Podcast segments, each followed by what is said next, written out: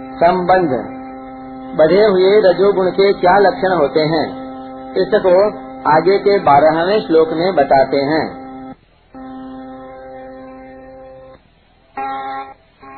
लोभः प्रवृत्तिरारम्भः कर्मणामतमस्तिहा रजस्येतानि जायन्ते, विवृद्धे भरतर्षभ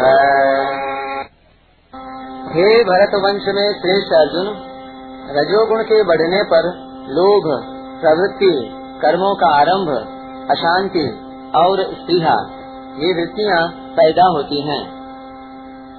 व्याख्या, लोभ, निर्वाह की चीज़ें पास में होने पर भी उनको अधिक बढ़ाने की इच्छा का नाम लोभ है। परंतु उन चीज़ों के स्वाभाविक बढ़ने का नाम लोभ नहीं है। जैसे कोई खेती करता है और अनाज ज़्यादा पैदा हो गया, व्यापार करता है और मुनाफा ज़्यादा हो गया तो इस तरह पदार्थ, धन आदि के स्वाभाविक बढ़ने का नाम लोभ नहीं है और यह बढ़ना दोषी भी नहीं है।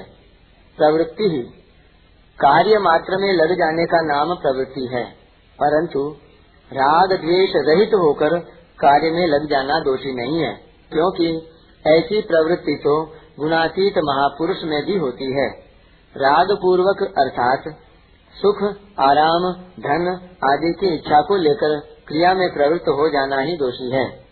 आरंभ कर्मणाम। संसार में धनी और बड़ा कहलाने के लिए, मान, आदर, प्रशंसा आदि पाने के लिए नए नए कर्म करना नए नए व्यापार शुरू करना नई नई फैक्ट्रियाँ खोलना नई नई दुकानें खोलना आदि कर्मों का आरंभ है। प्रवृत्ति और आरंभ, इन दोनों में अंतर है। परिस्थिति के आने पर किसी कार्य में प्रवृत्ति होती है और किसी कार्य से निवृत्ति होती है। परंतु भोग और संग्रह के उद्देश्य से नए नए कर्मों को शुरू करना आरंभ है। मनुष्य जन्म प्राप्त होने पर केवल परमात्म तत्व की प्राप्ति का ही उद्देश्य रहे। भोग और संग्रह का उद्देश्य बिल्कुल न रहे। इसी दृष्टि से भक्ति योग और ज्ञान योग में सर्वारंभ परित्यागी पद से संपूर्ण आरंभों का त्याग करने के लिए कहा गया है। कर्मयोग में कर्मों के आरंभ तो होते हैं, पर वे सभी आरंभ कामना और संकल्प से रहित होते हैं।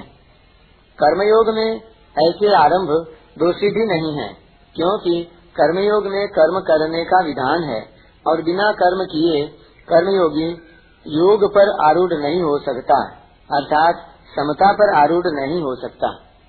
अतः आसक्ति रहित होकर प्राप्त परिस्थिति के अनुसार कर्मों के आरंभ किए जाएँ, तो वे आरंभ आरंभ नहीं है प्रत्युत प्रवृत्ति मात्र ही है क्योंकि उनसे कर्म करने का राग मिटता है।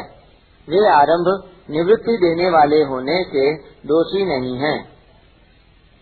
असम अंतकरण में अशांति, हलचल रहने का नाम असम है जैसी इच्छा करते हैं, वैसी चीज़ें जब नहीं मिलती, अर्थात धन, संपत्ति, यश, प्रतिष्ठा आदि जब नहीं मिलती, तब अंतकरण में अशांति, हलचल होती है कामना का त्याग करने पर यह अशांति नहीं रहती। स्त्रीहा स्त्रीहा नाम परवाह का है। जैसे भूख लगने पर अन्न की प्यास लगने पर जल की, जाड़ा लगने पर कपड़े की परवाह आवश्यकता होती है। वास्तव में भूख, प्यास और जाड़ा, इनका ज्ञान होना दोषी नहीं है। प्रत्युत अन्न, जल आदि मिल जाए, ऐसी इच्छा करना ही दोषी है। साधक को इस इच्छा का त्याग करना चाहिए, क्योंकि कोई भी वस्तु इच्छा के अधीन नहीं है। रजस्येतानि जायन्ते निवृद्धे भरतर्षभ। जब भीतर में रजोगुण बढ़ता है, तब उपर्युक्त लोभ, प्रवृत्ति आदि वृत्तियाँ बढ़ती हैं। ऐसे समय में साधक को यह विचार करना चाहिए कि अपना जीवन निर्वाह तो हो ही रहा है, फिर अपने लिए और क्या चाहिए? ऐसा विचार करके रजोगुण की वृत्तियों को मिटा दे, उनसे उदासीन हो जाए। परिशिष्ट भाव। रजोगुण के बढ़ने पर सत्व गुण के प्रकाश और ज्ञान दब जाते हैं। रजोगुण असंगता का विरोधी है। रजो रागात्मकम विद्धि। क्रिया और पदार्थ का संग करने के कारण यह मनुष्य को योगारूढ़ नहीं होने देता।